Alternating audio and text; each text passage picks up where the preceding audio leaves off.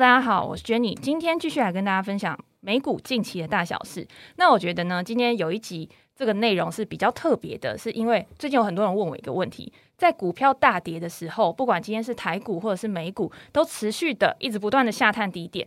到底在这个时间点，我们应该要投资什么？我们应该要用什么样的心态来面对现在的投资市场？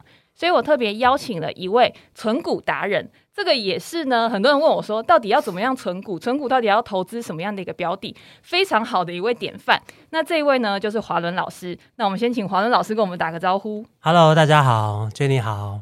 其实我之前一直都有在追踪华伦老师的专栏啊，或者是他在粉丝团去分享的东西。那我认为老师跟市场上其他的一些台股达人有蛮大的不一样。这个不一样就是说，其他人都在讨论电子股的时候啊，你都比较关注在民生消费类。嗯、那如果今天呢，投资台股的投资人他想要投资民生消费类股，老师有没有觉得民生消费类比电子股好的一些优势是在哪边？其实哈，不是说电子股或民生消费股或或什么类的股票，主要是能力圈呐、啊。就说我刚刚退伍的时候，我也是玩短线，那什么股都玩，什么化工股啊、钢铁股、航运股、电子股最热门都有玩。那如果说在能力圈范围之内，你可以分析这家公司这些股票。的它的基本面，它的未来的前景，当然都是没有问题的。那但是因为我们哈，我们一般投资人可能可能要上班，然后比较忙。那如果对于高科技产业、电子产业，它的产业的那个变化是比较比较快速、比较迅速的。因为电子产品它生命周期会比较短，除非你真的在行业里面，你可能比较比较了解。那一开始我都玩，也是玩电子股，但是最后都是赔钱啊。其实一开始是赚的，比如说我买一只三零三五，不知道 Jenny 知不知道？台股不知道知道叫智源科技，那它是做 IP 服务，IP 设计服务。那它刚上市挂牌的时候一百块，然后我一百块它涨到四百，然后我大概做了五六次。那 Jenny 你猜你猜我赚多少？我记得好像有听过老师在其他地方分享，好像中间那个价差呢，你大概只赚到十趴，一点点啊，对啊，大概两万啊，一百涨到。涨到四百，是不是三十？一张就三十万嘛，我赚两万。后来从四百跌到二十，那我赔全部这样。不过那是我刚刚退伍的事情，不止这这这家公司，很多都是这样。像过去两年那个航运股啊、口罩股啊，甚至我自己的亲朋好友，然后他们都买航运股，比如说万海好了，万海它可能从三十涨到三百，然后可能做了五六七八九次，可能赚不到两万，可现在跌到七八十。就赔就赔全部，那因为这种产业它的变化是比较比较比较迅速的啦。那我们民生消费产业刚刚娟姐说有什么有什么优点，就是我们可以从日常生活中去观察到啊、比如说我十七年前我买那个中华食啊，做豆腐的啊，然后买那个大统益啊，那个卖沙拉油的，然后卖鸡肉的，卖面包的，呃，卖饲料这这些公司，比如说我去瓦城，我去那个想。我都会问哦，我说：“哎，你们那个榨油啊，炒菜油是什么油？”他就说：“哦，是那个美食家，是大成，就跟生活很贴切。”然后有时候，呃，股票难免会跌啊，修正的时候啊，那一开始我会害怕，害怕。比如说你买到电子股，比如说买到什么太阳能啊、面板啊、光电啊、半导体，它下跌的时候，比如说下跌十趴、二十趴、三十趴、四十趴，其实蛮可怕的哦。这一两年，对不对？其实我早就经历过这些这些事情了。那你会害怕，害怕怎么办？害怕只能看新闻啊，可是看新闻就说讯息啊，股股价都会提前反应啊，所以说有时候你看新闻，它的资讯都已经很落后了。那他告诉你说这个呃这个公司产呃已经已经没有前景了，或者说呃基本面未来可能不太好，那难道你要卖吗？那已经跌三成四成，你要卖吗？所以就说你很难追踪。但是如果说我是买民生消费的公司，我会去 Costco 去看，我会去那个家乐福，我就全年去看公司产品卖的好不好。诶，如果好都没有问题啊，它跌继续加码。所以很多人问我说：“诶，股票跌怎么办？”那这两年不是跌很多吗？股票跌了，呃，有两条路你可以做，两个选择。第一个选择就是卖掉，第二个选择买，都是废话，对不对？所以你是选择买的那一个？呃，就是要看，要看啊。比如说，呃，我投这个公司，如果说这个公司这个产业的相关其他公司都很好，只有你不好，诶，可能你公司有问题哦。那如果大家都不好，哦，那就是就是加码，对啊，就说什么时候卖呢？如果你的股票一直跌哦，然后呢，呃，营收获利衰退，只有你呃只有你不好啊，其他人都很好哦，那可能就有问题了。但如果大家都不好，像过去两年疫情，诶，大家都不好，那那相同产业去比啦，大家都不好，那那不好下跌是应该的。那疫情不会持续永久一辈子嘛？嗯，对啊，所以其实这两三年都是，其实都是慢慢加码的买点，就存股啦，都对啊，就是慢慢买啊。好，我了解。刚刚老师呢，其实跟我们讲的就是我们今天主要内容的一个非常大的架构。但是呢，因为老师新出了一本书，叫做《漫步股市：给存股族的十二个致富心法》。其实，在里面呢，有提到了非常多，就是他刚刚讲的，他怎么样去挑股票，他怎么样在这种大跌的时机点啊，去思考说手上的股票到底是一个好公司还是一个坏公司。其实所谓的存股啊，不是说我就是光买股票，我完全不去研究，反正我就闭着眼睛把钱丢到股市里面就可以赚钱了。而是你要对你持有的每一家公司，其实都是要很了解的。我自己在总归老师的持有的股票啊，我会发现说，第一个最重要的因素是不是这家公司它在产业里面啊，它在各方面的表现都要相比于同业来的好，嗯，这才是一家持有的一个目标。那所谓的比其他公司来的好，老师会看哪一些指标呢？譬如说，我的营收表现一定比别人好，还是我的获利表现都比别人高，甚至是他的管理层，你在跟他接触的时候，是不是都会觉得这个管理层是比较值得信任的？老师可不可以提供给我们你觉得最重要的一些指标？对啊，像我都学巴菲特嘛，对不对？我的笔名是华伦嘛，对不对？所以我就学他的。那他有很多量化的数据，比如说 ROE 啊，超过十五趴。然后那个毛利率啊，超过二十趴，甚至三十趴，对啊，那其实你就可以筛出那个同产业的相对比较优秀的公司。然后我还会观察一个它过去至少五年它的获利的状况。那像呃过去两年的航运、面板或钢铁股，曾经都有呃表现非股价或甚至获利公司的基本面获利。啊，都有表现非常亮眼的时时段，这个这个时区时刻了哈。但是我不会买，为什么呢？因为它在疫情爆发之前，他们是绩效啊，他们的货非常惨，基本面是很差的。它是一个景气循环的一个类股，尤其是在疫情的时候，因为缺工嘛，塞港嘛，然后航运股就大涨，报价一直涨。那那他们每家啊，全世界的货运公司可能就一直造买船造船。可是当疫情逐渐缓和甚至结束的时候，那那就不会缺工啦，因为没有人生病，没有人确诊啊，港口就没有不会塞塞船啊，然后货物又没有这么多的时候，那每家全世界这么多航运公司造了这么多船，不就供过于求嘛？供过于求，它报价就会下降。类似这样，就是说，呃，比如股东权益报酬率啊，然后毛利率啊。龙头公司毛利率是最高的啦，像台积电嘛，晶圆代工，全世界它最高，定价权最。对，苹果也是啊。你看那个智慧 iPhone 啊，智慧型手机，所有做智慧型手机的公司的获利，苹果的毛利率非常高，对，它就是占了所有市场的，我不知道多少很多，但是台积电大概就占了一半哦，嗯、就是全世界晶圆代工厂，光它的台积电获利可能超过。百分之五十了，尤其是它高阶制程，其实它的竞争优势是非常高的。对，几乎就是赢者全拿。然后有个重要条件就是我刚刚讲，就是一定要看它过去的记录。所以我觉得老师会看说，这家公司它成立以来，它的获利表现到底是不是持续的一直稳健上涨。我不求它在单一季或者是单一年它有一个非常好的表现，但是至少呢，我能去预估说，根据它过去的一个好的表现，至少我觉得它在未来五年、十年，它还是可以维持这样子优异的一个表现，才是一个比较值得长期投资的一个标的。对，要补充一点就是说，那公司有时候获利会衰退，股价会跌，你要去判断什么原因。这个原因如果是呃公司本身竞争力衰退，它的市占率下滑了，可能就真的要卖出，就要就要就要卖掉了。等于是一个结构性的改变。嗯、结构性改变。那如果说是因为呃这个原因你懂，比如说我，比如说像我去年买一家保雅啊、呃，台湾的上上柜公司，呃，宝雅最近非常强，哎，大家都知道这家公司哈，哎，粉红色。我也常常去买东西，对对对，我也常去看别人买东西。嗯、呃，对他去年疫情的时候从六百六跌到两百六，然后我从四百多开始买，然后一直跌到两百两百多。那他在疫情爆发之前，他获利是非常好，每年都成长，然后或 EPS，他跟他配息每年都成长，因为疫情所以衰退，股价跌这么多，它跌到其实不不是跌到最，跌到跌到中点中中间的中，跌到一半的时候我就开始买了，那我买了之后哇又跌 又跌了三十八四十八，对，那那那个其实哦，如果你不是纯股，你不了解这家公司，你真的会会甚至停损卖到最低点，嗯、或者是每天心神不宁，但是我就是每天买，为什么？因为疫情终于结束了一天嘛，所以其实到去年二零二二年的下半年，台湾疫情就差不多，呃，就不不不不怎么会影响我们的生活了。那它就开始，它就开始涨，已经涨一倍了。对，两百六现在就五百五百二，就涨一倍。我们录录音的时候已经涨一倍，所以这个就是说，你要知道一家公司它衰退跟下跌的原因。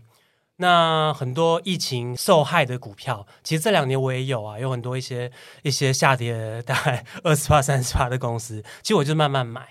我觉得这边可以先从老师讲的两家公司开始谈起。嗯、第一个就是刚刚你讲的最近非常强的一个宝雅啊，因为宝雅我们都知道嘛，它卖的其实就是一些日用生活用品，所以今年不管是疫情好啊，或者是景气好或坏啊，你可能都需要去消费的。那因为我在看美股的时候，其实我也很喜欢消费类股。那通常美股它都会给一个指标，就譬如说这家公司它过去十二个月啊，它原有的店面它的表现是怎么样，然后再加入它新进新开的店，它的营收表现是怎么样。那我有发现宝雅有一个特色，我不知道，因为我平常没有在钻研宝雅的股票，它在疫情期间呢还是持续的在展店，而且我发现它的店好像是越开越大。老师会不会去观察，就是说展店的数量啊，或者是你可能到一家店里面，你会看一下客流量啊、人潮人数啊这些指标。对啊，这个就是彼得林区的方式嘛，生活从日常生活中选股嘛。那过去呃十八年，我存股十八年了，长期投资。除了巴菲特给我的观念，就是说你买进股票就拥有一家公司，然后跟着公司，呃，比如说你买进台积电的，你的资产就会跟。呃，张忠谋、刘德英、魏哲家一起成长，只不过他们的 base 比较大，他们的呃那个绝绝对值是比较大哦，但是我们速度是一样的，对不对？他说下跌的时候，他亏的比你还多，欸、所以你就心里比较安心。没错，没错，彼得林区就是从日常生活中去去观察。巴菲特是告诉我们买股票就是拥有公司嘛，彼得林区说怎么样挑到好公司呢？从日常生活中去挑好公司。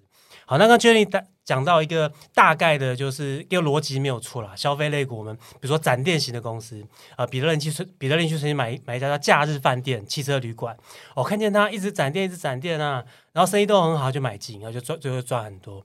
那其实宝雅，我刚开始刚开始它股价三十几的时候我就注意到，不过那时候它生意不太好，然后他们呃那个店店面也不是好像很干净，也没有很大街，好像也没有厕，那时候没有厕所。然后蛮凌乱的，货物还有灰灰尘，所以我想说这家公司怎么 怎么这样？当然当然就不会再追踪了啊，就就是错过了。后来他公司发展的不错了哈。那疫情期间，其实它获利有衰退，展店速度也有放缓，不过没有关系，就是因为呃未来在疫情我们台湾疫情最严峻的时候，三级警戒最严峻的时候。不止我们看不到未来，连公司老板也看不到未来，所以他也不敢贸然去展太多店。所以他去年其实展店数量跟过去是相对少的。而且如果说你三级警戒的话，假设他勒令呃真真的叫做清零封城，嗯、我们台湾是没有封城的。对如果但是公司老板会做最坏打算啊，假如真的封城的话，保养的营收会是零哦。他没有网购的事业吗？呃，网购对啊，可能特特殊的行业可能还是会允许。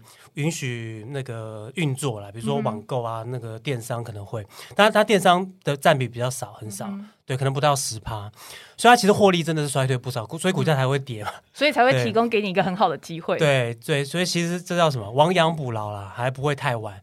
就是巴菲特可能他呃一开始没有买到苹果。可是呢，后来趁苹果可能遇到倒霉事的时候，可能那个新机呃出就出来不顺的时候，那苹果股价跌的时候，他才买进，就是好公司遇到倒霉事的时候买进啊。台积电也是啊，巴菲特买台积电呢，他怎么没有五十块买台积电，没有四十块买，他四百块才买，他还是利用台积电遇到倒霉事的时候嘛。对不对？最近美国升息嘛，可能可能股票被视为风险是风险性资产，那台积电的殖利率是很低的，嗯，所以一般可能境外基金被大家认为是对，所以它可能很多外资它会它会卖掉，而且美金美美元升值嘛，台币贬值啊，它、嗯、可能卖掉台积电换就是汇到美国，可能买债券，光债息的利率跟美金的升值都比持有台积电好，所以他所以他就卖出台积电，所以外资就是把台积电当提款机。可巴菲特不是这么认为啊，他没有在四十块买台积电，他在四百块买，他认为台积电就是说遇到倒霉事，所以说主要是在你的能力圈啊。我我现在好像离题了，主要就是消费性，不会不会，我觉得很类股 就是说，呃，第一个能力圈嘛，第二个大家要观察。那其实就保雅这家公司好了，它真的越开越大，可是还是要看地点。嗯、那台北可能租不到这么大的店面，嗯、它可能就是那个店面会比较小一点。但是坪效如果可以把它拉高的话，对，坪效没有错。一开始我不知道，一开始我是算它的获利除以它的 total 的加速，嗯、我发现怎么越开越多，可是单店的获利怎么怎么变少了？当然一个原因是因为疫情啊。那当然整整体都不好嘛。嗯、第二个原因就是平效的关系，你不能看一家店啊，因为它店可能可能那个店面比较小，所以你要看平数，没有错。就是我如果可以用很小的空间去创造很大的获利，这里是一个非常人潮密集的点，客流量非常多的话，其实也可以为公司带来很大的。对，所以是要看平效，你不能说平均它店一个店的营收或一个店的获利。好，对，那另外一家公司呢，就跟宝雅有完全不一样，也是老师刚刚提到的公司，就是台积电。因为我们刚刚在聊天的时候，老师就说：“哎，我很久以前其实就买过台积电了，嗯、但是呢，我并没有持有到现在。我那个时候很快的就把它卖掉。老师一开始在跟我们讲的时候，也说以前都是在玩股票嘛，嗯、可是现在出的书，老师都会告诉我们说，我在存股。其实，在玩跟存之间呢，心境的转换是很大的。就像老师在讲的，其实，在投资的时候，你的心境、你的情绪是很重要的。”那最近我常看到老师有在分享说，我又把台积电买回来了。诶，为什么四十几块的时候、五十几块的时候，老师会想要卖掉？可是现在四五百块的时候，老师又想要买回来。我是五十几块卖，然后大概七十块卖。呃，为什么要卖呢？因为它跌，它跌我会怕。然后我 对台积电不太熟。其实那时候他那个时候还没有很认真研究。嗯、台积电那时候还没有那么伟大。他只他那时候可能英特尔啊，或者说那时候没有 Global Global Foundry，那叫特许半导体、联电，甚至三星，竞争力其实跟台积电不会相差太多。嗯、那现在当然是差距，但台积电是是慢慢的拉开越来越拉开越来越。巴菲特也是因为这个因素才买吧。那当初我真是玩股票，玩股票跟存股有什么差别？心境有什么差别？玩股票你会每天晚上要看美股，因为我们台湾呃那个外销的股票，电子股的比重很高，所以联动很高，所以说跟美股，美股涨，我们第二天可能就涨，大概大八九不离十。所以你晚上哇还要熬夜要看美股怎么样？那跌了你又心神不宁，对不对？然后影响你的工作，我们都要工作哎。那股票跌，像我以前当当老师，股票跌。心情不好，被学生看到，这样很丢脸哎。学生会说，第二天会不会对学生比较凶？哎，是可能心情比较不好，学生会说，老师会举手，我说什么问题？然后学生说，老师你股票要跌了，这样就很丢脸了。所以我们工作还是工作啦，我们尽量专注本业嘛，对不对？就尽量争取主动收入加薪，才有能力可以投资嘛。那存股长期投资，说，哎，我真的研究好这些公司哦，然后我真的真的要当他股东喽。那我买进，哎，我就是。就不几乎就不卖了，因为我已经研究很清楚了。如果说你今天买股票，然后因为发生什么事情，呃，因为跌，或者说你看到什么新闻、什么资讯，你会搞得心神不宁，你会想要到底要不要卖还是怎么样啊？诶，那那就不是不是长期投资哦。那个查理孟格哈，那个波克夏的副董事长，他说，呃，投资跟投机的差别在于什么？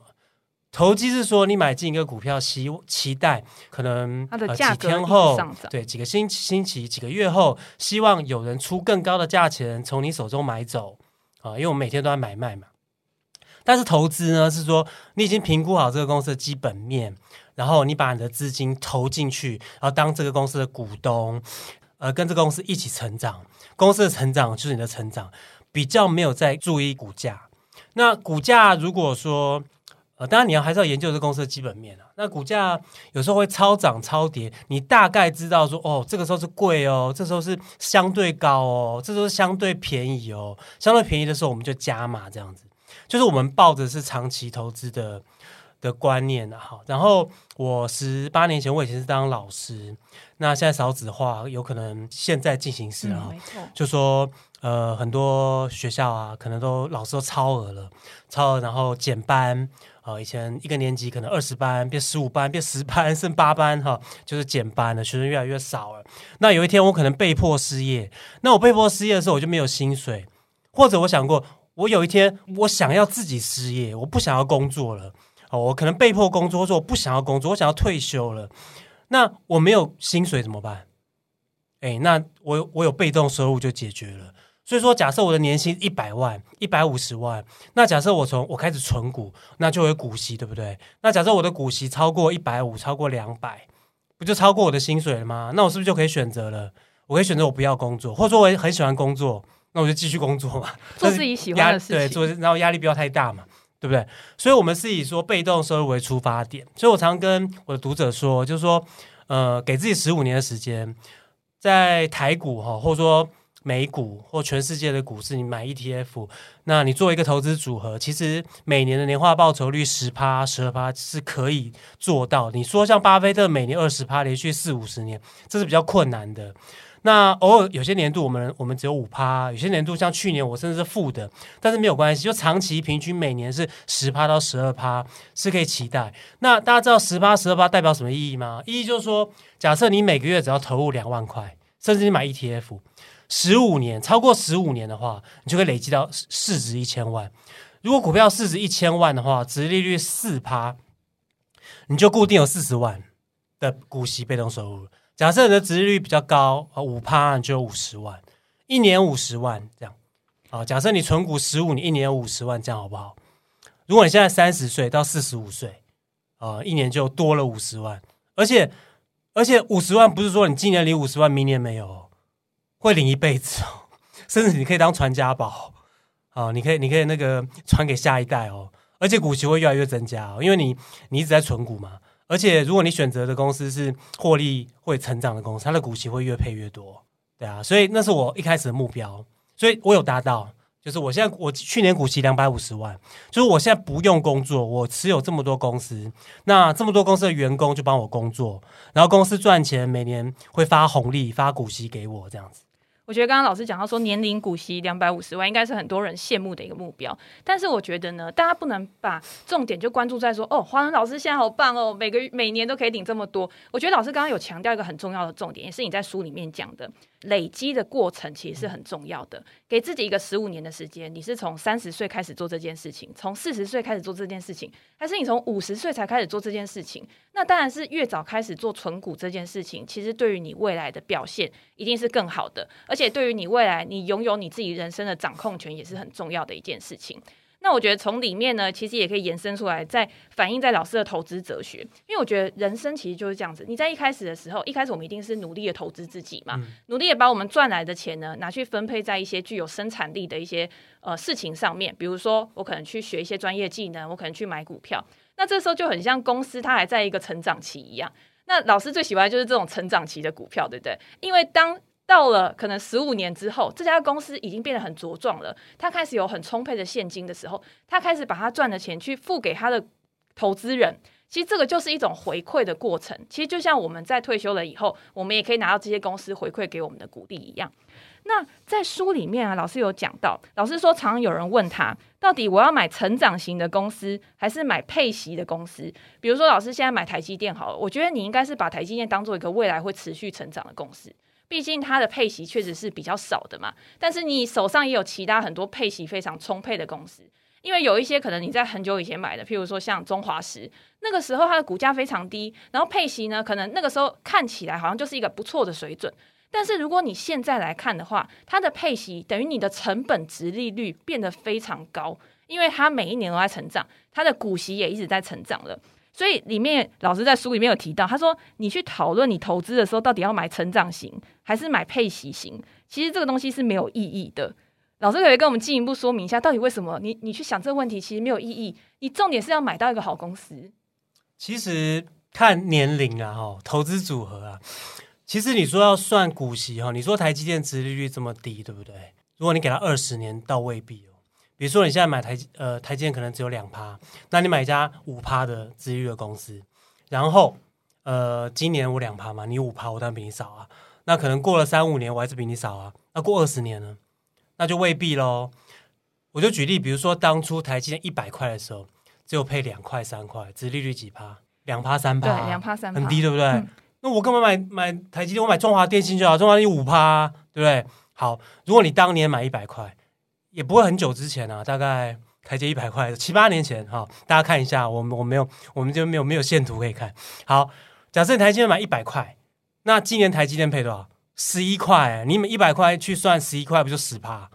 对不对？台积电配配三块、四块、五块、六块、七块、八块、九块，然后你就三加四加五加六加七加八加九加十，然后你买中华电信是什么？五加五加五加五加五加五，大家有算过数，有学过数学吧？你这样加到后面，不见得中华电信会赢哦。所以就是说，那个成长的股票哈，它你买的时候前三五年可能殖利率真的比较低，但是十年后、二十五年后就未必喽。哎，可是你说我现在呃已经五十岁、六十岁，我现在就需要很多现金了。哎，那你就台积电少买一点嘛，就中华电信买多，我就意思说，你就高值利率买多一点嘛，就看你的年龄跟需求啦。比如说我现在真的退休没有工作了，我需要那个假设未来啊，那个我们政府又年金改革，然后那个可能六十五岁退休不行，要七十岁退休，然后那个所得替代率啊又减少了，以前我一个月可以领三万，不行，现在两万三哈，假设了哈，那我就需要现金啊，我要生活啊，对不对？那我就买高值利率的股票。那可是我现在二三十岁，我还有工作的话，那我是建议说成长股那种那种比较会涨的吼，那种股票可以多一点。就说你短期三五年可能可能值利率比较低，那一辈子呢也就未必喽。老师是不是一个问题？就是因为你年纪大了，你的资本一定比较雄厚嘛。你这个时候你要丢在高值利率的股票，当然对你带来的股息就很多啊。但是我如果今天只是一个小资族，二十几岁，嗯、那我一天到晚去找那种高值利率的股票，嗯、老实说啦，就算十趴给你好了，你能拿到多少绝对金额？嗯、所以还不如在现在去挑一些真的长期会成长的公司，嗯、我觉得还是比较好的。对，所以你以前买的公司呢，你也不知道它未来会变怎么样，可是你就会觉得公司的体质是好的，然后它这个产业呢。公司在产业里面它是龙头，龙头，所以它一定可以越赚越多钱。对，可能在逆风的时候，譬如说现在景气不好嘛，它的竞争对手都一个一个倒了，可是我撑到最后就是赢家。是，那表表示这个市占率我可以吃越来越大。那当市占率越大，营收越大的时候，我赚的钱一定就会更多。没错，那股东不是就有福了？对，所以我觉得十年以上的存股，你的目标一定要非常明确，是不是？没错，没错，目标明确。对，好，那我们刚刚有讲了，譬如说老师在挑选公司的时候，他是怎么样看公司的基本面啊？或者是我们今天要挑选的是成长股还是配息的股票？那我想要设定几个情境，因为老师在里面有讲到嘛，他一开始的时候他可能买的比较少，但是呢，他后面我钱越来越多，我每个月有薪水的时候，我也想要再去买其他的股票啊。那这个时候我要怎么样去选择加码的时机？因为你有写到存股其实是可以不用停利的嘛，譬如说我们现在两种选择，股票跌了，你要么就是买，要么就是卖。虽然听起来好像很简单，但是有的时候那个心境就会让你觉得说跌下来我就是想卖。但是这个时候对于存股族来说，它反而是一个更好的买进时机。对啊，可不可以请老师分享一下，就是你在加码一家好公司的时候，你的依据，譬如说你觉得时间点最好是在什么时间点？现在是不是一个好的时间点可以让我们去做加码？这个哦。这个稍微有点经验 呢，经验法则重要，要，不然哦，要不然就是呃，我是非常建议，就是你刚刚那个新鲜的社会新鲜人啊，你刚刚出社会，其实定期定额就可以了，真的。巴菲特不是说你定期定额买 ETF 就可以了，其实长期的报酬率甚至不会输专家。那如果你要挑那个买点哦，有时候大跌是最好的买点，可是问题是你按不下去啊，你买进那个按钮按得下去吗？大家都在问说，应该还会再跌吧？你，你不敢买啊。那还有个观念就是说，你不要想要买到最低点，就你买了之后已经便宜了，然后你买了之后又跌，就是你会给你压力。可能你第一个你没有设定目标，你要你要放长期，对啊。然后第二个就是你可能不是在存股，就股票跌没有关系啊，反正那个每每天都会涨涨跌跌。其实你去统计呃股票，一年、两年、三年、四年、五年，它的它的涨幅好，涨跌幅你去看。好像也没有大家想象这么巨大，可是，一年三百六十五天哦，你每天看就很巨大了。所以，我们不要 focus 在一天呐、不要 focus 在一小时，好不好？一个星期，你其实一年都算短了。其实，你至少三年、五年去看，然后目标先要设定好。那那呃，就是新鲜人建议定期定额。那如果说你要单笔的话，其实真的是哈。诶，就是你看电视啊，看新闻啊，看你的亲朋好友啊，都在哀的时候啊，然后套牢啊，然后这种害怕的时候，都是利空消息的时候，就慢慢买。其实你也不用买，把所有的资金都一一次 show hand 这样，就是慢慢买。你买之后再跌就再买这样子，就慢慢买啦。然后你不要想说买到最低点，可是大家会怕说，诶，会跌到变壁纸啊。其实又回到我们一开始讲的，要要在你的能力圈啊。嗯。专家问我说：“那个哦，一直跌，你怎么有勇气去买？”我脸书有说啊，一个十块钱的东西，像卖卖你卖你七块，你你买需要什么勇气啊？可是你真的要知道这个东西它的价值是十块啊，因为你今天他卖你七块，搞不好明天卖你五块啊，因为又跌了。所以你要先知道这个公司的价值，长期的价值在哪里。所以老师是不是会去衡量说一家公司它的一个合理的估值、合理的股价是在哪边？会，这点就要从财报里面去观察。对，对，可能观察它的过去平均本益比，然后在这个利空、疫情。之前的三五年，它的平均的那个获利率是多少？就跟我们在观察公司的营运状况一样，我过去几年的绩效一定会反映在本益比里面。那如果现在是一个非常极端值的话，那市场总是会、对市场总是会均值回归的啊。如果今天是一个稳定成长的公司，它还是会回到它原本应该有的营运轨道上，它的估值也一定会回到它原本的一个上升趋势上面。所以买股票就就是拥有一家公司啊，你一家公司你要了解啊，难道你什么疫情啊，然后？然后不吃美国升息，难道你是不要吃饭是不是？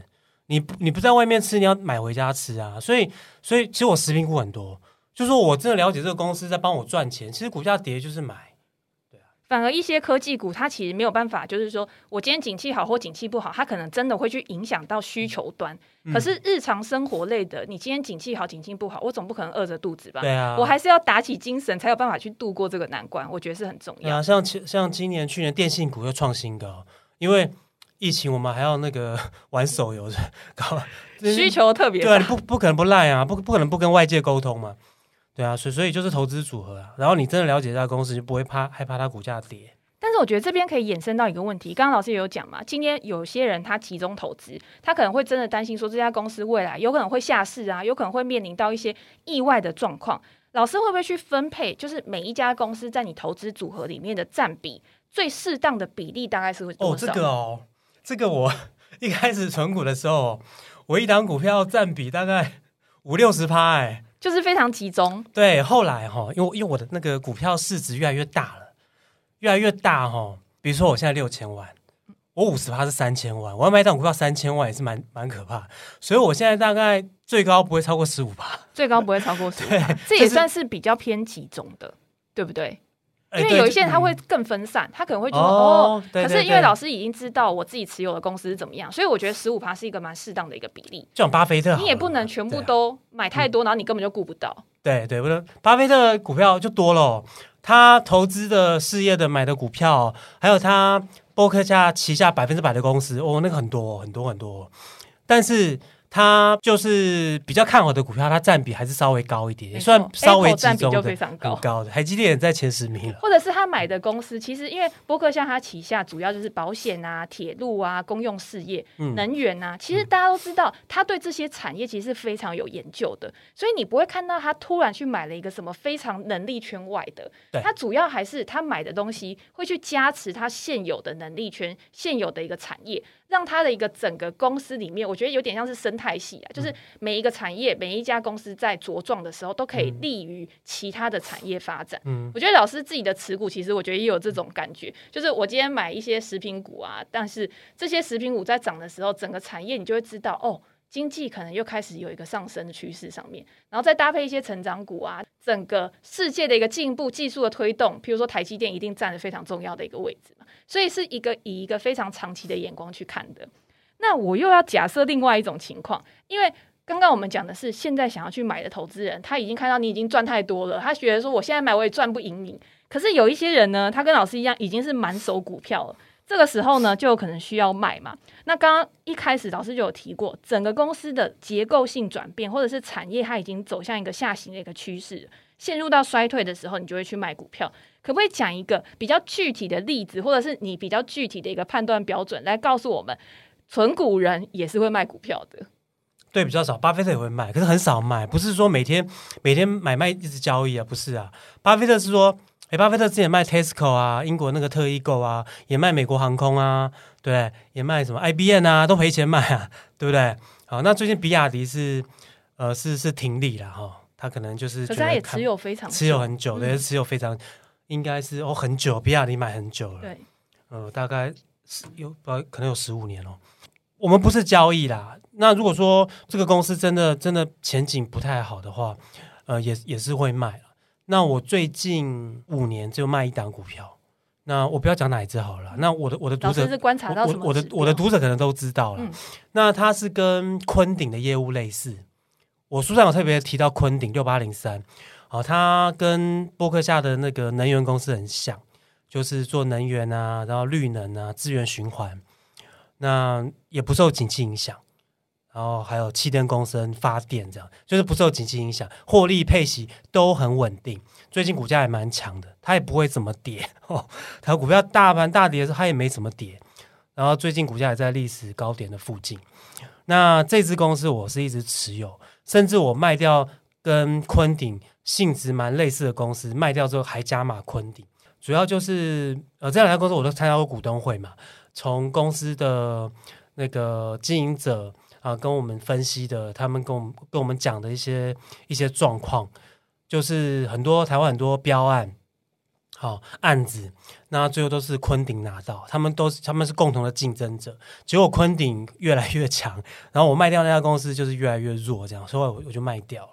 所以老师是觉得说，它的竞争优势感觉有下滑的感觉，对，下滑。这个时候你就会去考虑把自己手上的持股去卖掉，去调整。对。所以我觉得存股就是这样子，因为我今天看的是未来公司的成长性的时候，如果我收集到的资讯里面发现这家公司第一个营收有可能因为竞争而下滑，获利能力我可能为了要去跟竞争对手比较的时候，我必须要去砍价，又或者是我可能有可能现金变少，然后发不出股息，会不会也是你想要去砍股票的一个？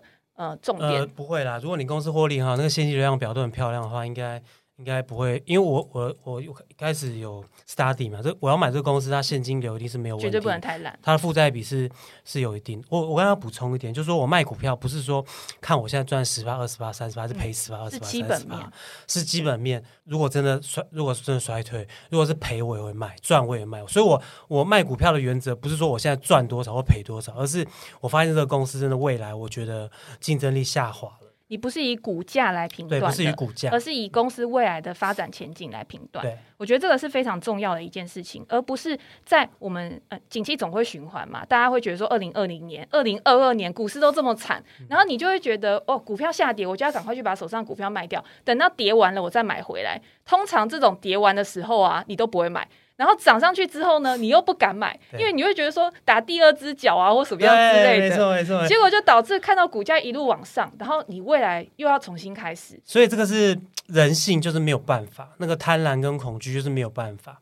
呃，像像二零二零年三月的时候，疫情刚爆发的时候，最最恐怖的三一九啊，我们台股跌到最低点，那天大概所有股票都跌停板，好，真的啊，那天好像跌哦六七百点哦，所有股票都跌十趴，都跌停板。然后前两天就是就是有有那个读者或投资人或者路人甲 在我的脸书里面说：“哎，你你为什么不？你明明知道会跌，为什么不先卖掉，等跌的等呃跌到最低点你再买回来呢？”诶，他讲就是最低点，我就回答说：“我就不知道什么时候低点了，就开始大反攻了。所以反攻的又急又快，对不对？台积电从一百多两百不到涨到六百，那多快多吓人！”所以说，刚刚娟姐讲的有道理，就是说你跌的时候你，你呃，假设你真的卖掉，然后这最低点来的时候，你不敢买，涨起来你又不敢买，你想打第二只脚、第三只脚，所以我才刚才说，呃，如果说你这么优柔寡断，就是 就是你不知道什么时候买，就干脆交给电脑，就定期定额啦。真的啊，你就看一年，你二零二零年，如果说三月、二月、三月你在睡觉，你在冬眠，你到十二月再看，你不知道二零二零年发生什么事情，对啊，你完全不知道。台股跌了三千点呢，你你看我们现在台股呃大概一万四一万五，然后也跌了三四千点。好，请你现在冬眠，就交给电脑定期定额去买股票。你过五年再看，你根本不知道今年美国升息发生什么事。对，你过去美国最近的美国升息十二次，有十一次最后是上涨的。对啊，所以你到后来事后看根本不知道发生什么事。所以我觉得这边也可以衍生出一个问题，刚刚老师讲嘛，你今天如果不想去研究个股，你觉得个股的风险很大的话，其实你也是可以投资 ETF。那我们刚刚在聊天的时候，其实有提到，老师最近也有开始投资美国的 ETF。对。但是呢，跟我自己比较不一样，就是因为我是直接开海外券商来投资嘛，所以我透过海外券商去投资美国的 ETF，可能就是大家常见的一些标的，像 SPY 啊、QQQ 这些。但是老师呢，你使用是国内的券商，然后直接用国内的券商呢去买 ETF，可是国内券商发行的 ETF，是不是这个意思？对。其实我这个一直要跟 Jenny 请教，从他出嗯呃第一本书的时候。可是因为他也忙，我也忙，一直没有跟他请教。就是我们第一次才见面，对，我们到现在第一次见，就是当初哈，就是有荣幸啊，就帮 Jenny 推荐，然后这一次我也非常荣幸，Jenny 推荐我的书，对，所以我们到第一次，就是今天第一次来见，就哦太忙太忙了，就是大家都太忙，所以其实这个不管开户啊，或者说甚至以后要赠与啊，甚至遗产啊，或税务的问题，甚至美股要怎么研究啊，我我其实都不是不是很了解，所以我干脆就直接买 ETF 了。对，就是美国的一些全世界美甚至美国的一些龙头的公司的 ETF，不过是台湾台湾的投信发行的。那我们刚刚其实讲了很多种情境嘛，不管你今天是新手，或者是你今天已经是投资老手，或者是在市场大涨啊、大跌的情况之下，你到底要怎么样去看待你自己的投资？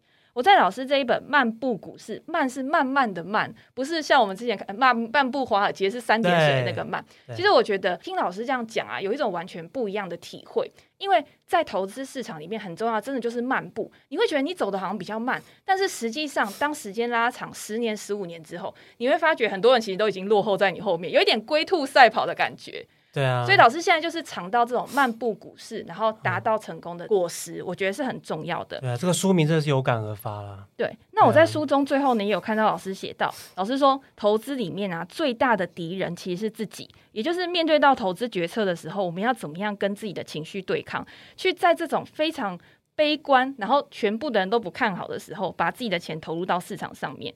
我想想最后啊，也要请老师去分享几个你觉得要长期存在在这个市场上面。因为老实说了，你今天如果留在市场上面的时间不够长，你是赚不到这些长期获利。就像我们讲，诶，标普五百过去十年平均年化报酬率可能是十几个 percent，过去二十年、三十年可能是七到九个 percent。可是，在中间任何一年你离开这个市场了，其实老实说，这这这些 percent 跟你来说完全一点关系都没有。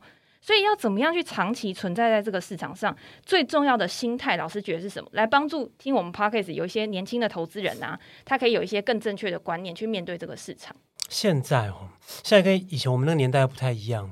以前我们的我们要看盘，要看什么线图啊，要看公司发表的讯息资讯，都要花钱去买。现在不用，现在是资讯太多，所以它资讯太多会让大家把大家搞得很乱哦。所以哈、哦。第一个要过滤资讯很重要，可是我们新鲜人好像没有什么过滤资讯的能力哦，所以要能力圈。所以第一个就是买简单的股票啊，ETF 也可以，然后一些民生消费跟我们切身生活有关的股票，那个是比较简单的，要在能力圈范围的股票。